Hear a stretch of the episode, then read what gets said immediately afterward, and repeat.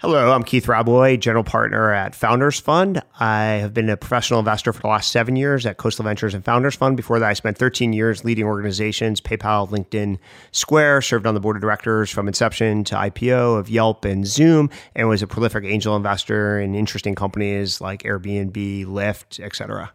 I'm here today to talk to you about how to build an iconic company from scratch to IPO.